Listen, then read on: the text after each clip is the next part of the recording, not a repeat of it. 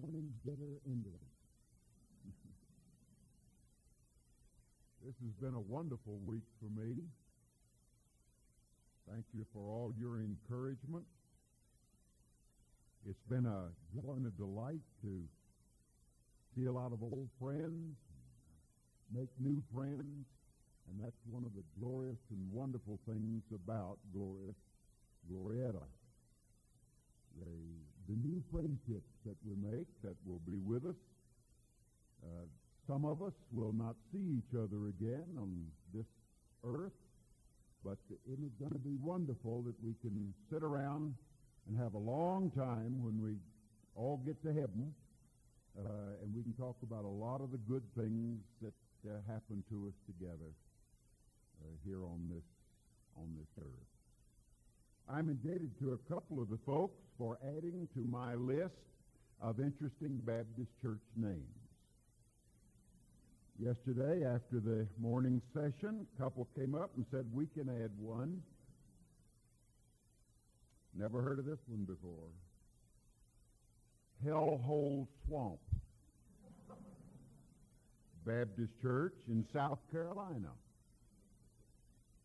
Hellhole Swamp. I don't know if that's pure honesty or pure honoriness to name it that. And I have, I've run across this one, not by name, but by practice, pretty good bit. This one is in Missouri. It's the Tightwad Baptist Church.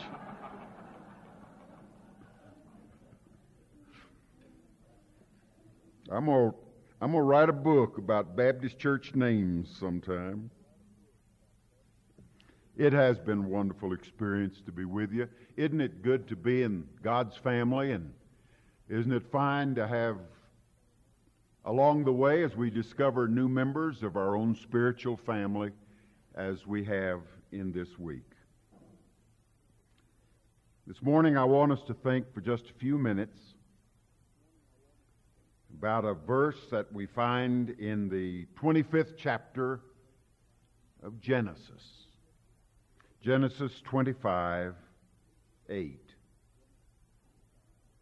Then Abraham breathed his last, and he died at a good old age, an old man and full of years, and he was gathered to his people. Full of years, a good man. It is said in the Bible of five different individuals this same line after a full life. Five interesting characters, and each one teaches something, I think, in a way that we address our lives, and each one of us, whether it's days or months or years or decades that still remain for us, each one of us are on that journey and that pilgrimage toward the sunrise. You know, the Christian does not move toward the sunset. Have beautiful sunsets out here. I love the sunsets. But the Christian does not move toward the sunset, but toward the sunrise. It's no accident that in the description of the boundaries of the land that God was giving to the children of Israel, that as he described those boundaries, he started with the south. You always start with the south. started with the south. God did that. Uh, in the in the wilderness, and then he described what the west was, the Mediterranean, and then he talked about the northern boundary line, which was Mount Hermon, and then the last one that he mentioned was to the east and the sun rising. The Christian faces a sunrise. We don't face a sunset. And that's a glorious truth. The people of God are people who walk in a spiritual pilgrimage, knowing that in God's own time we will be with Him in full sense. Of five different individuals in the Old Testament, this same line is given in the Scripture that they died after a full life.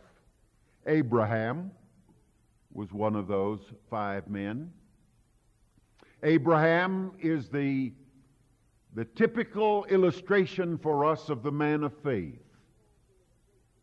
Sometimes folks are tempted to think that Abraham, when he was over there in Ur of the Chaldees, was a poor old somebody, and God said, I'm going to I'm going to give you a big car to ride in and a big house to live in. Come on, do things. But no, no, wait a minute. Abram was a rich man. Abram had about all this world's goods that he knew how to keep track of. He was a very wealthy man. God said to him, I want you to leave what you know as the familiar home and you go where I tell you to go. And Abram, the man of faith, became Abraham, and he walked with God. The same thing is said of another man named Isaac. We talked a little bit about Isaac this week. Isaac was the quiet man. Isaac was a common sort of fellow. But Isaac is the example for us of a life marked by stability. Don't you like folks that you can count on? Folks that stay by the stuff. Folks that give somehow a stackpole of stability.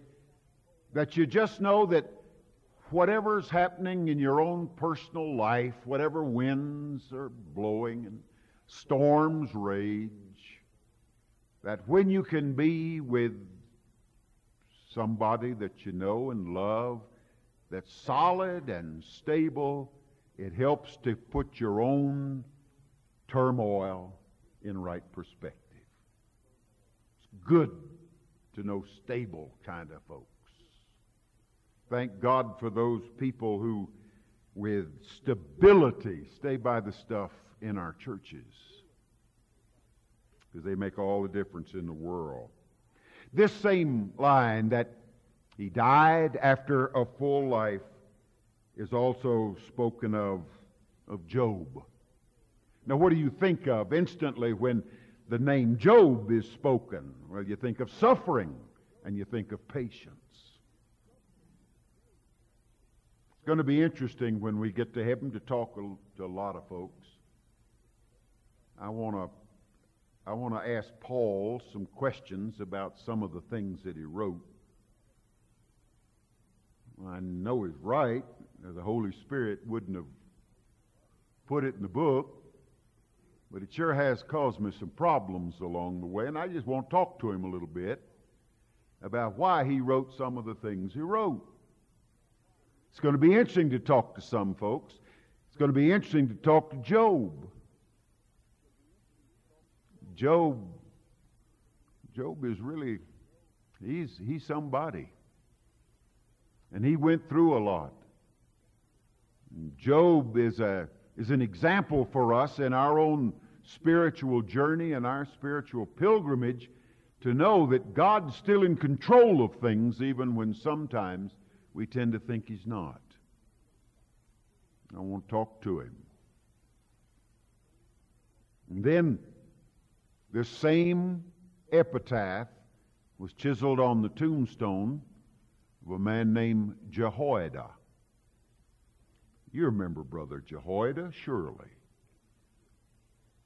Jehoiada was a priest. Jehoiada was responsible at one time in the life of his people in the matter of repairing the house of God. Now, it's wonderful to build something. It's wonderful to be able to have the mind that can envision a great building and the skill that can construct a great building, but thank God for the repairers. I'm a klutz. I can't repair anything. When something gets broken around my house, my Sue used to say, honey, don't try to fix it.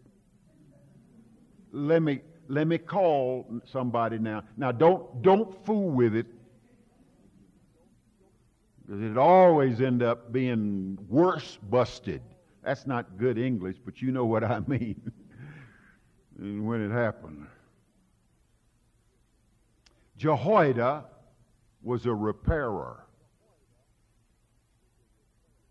Maintenance men, repairers, are worth their weight in gold. That's the reason they charge as much as they do. But they are worth a lot to us. And Jehoiada repaired the house of God that was broken down. You who work at the discipline of the repairing of broken books, you do a great service. When you mend a friend, and when you make it useful, so that other folks can take it and make it their own. Jehoiada, the priest, the repairer.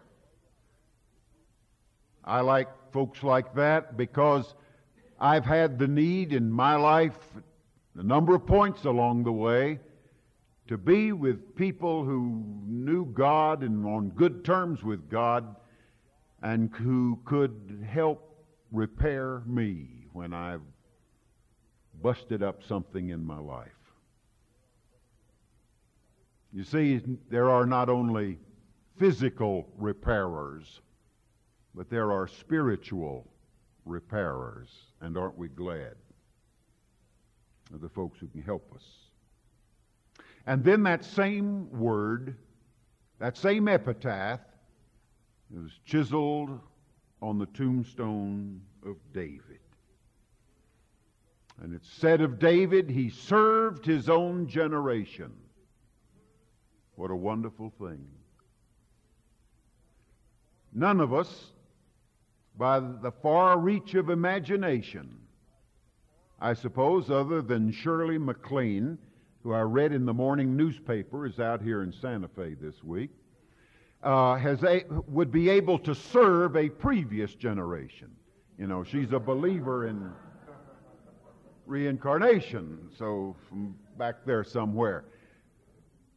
But the rest of us, we can only serve the generation of which we're a part and then hopefully we can leave enough good marks so that generations that follow us can be blessed. These five folks, it said, died full of years of a good old age. Now, I've looked at the lives of these five individuals, and I've tried to pick out what it was. Why? Why did God write the same obituary for these five individuals? What was the common thread that ran through their lives and linked them to Him? And as I've studied their lives in the Old Testament, I've discovered that each one of them was willing to follow God's will for his life. God does have His perfect plan for each of us. But God has created us as free sovereign creatures, and He gives us the ability to choose, which means we have the ultimate power to say no to Him.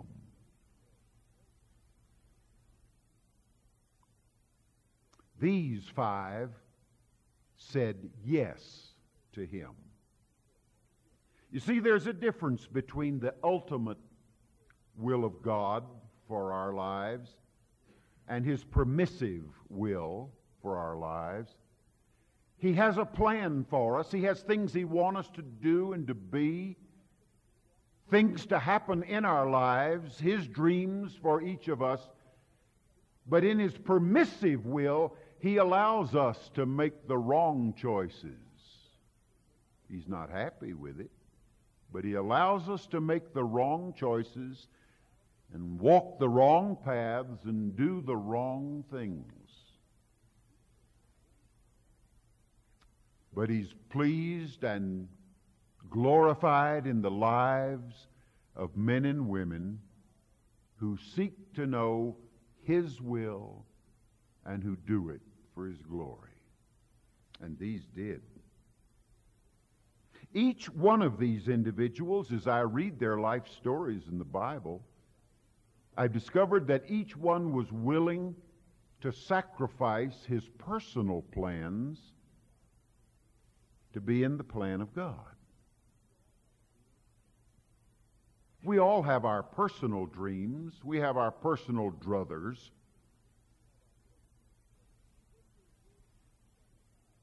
But when we're willing to set aside our personal dreams and our personal goals to say, Lord, if this is what you want for me,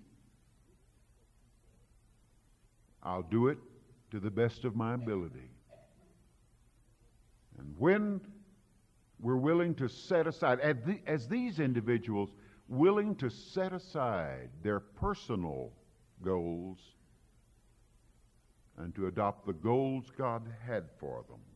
Each one of them labored under difficulty. There was not a single one of these folks in this list who had an easy time of it.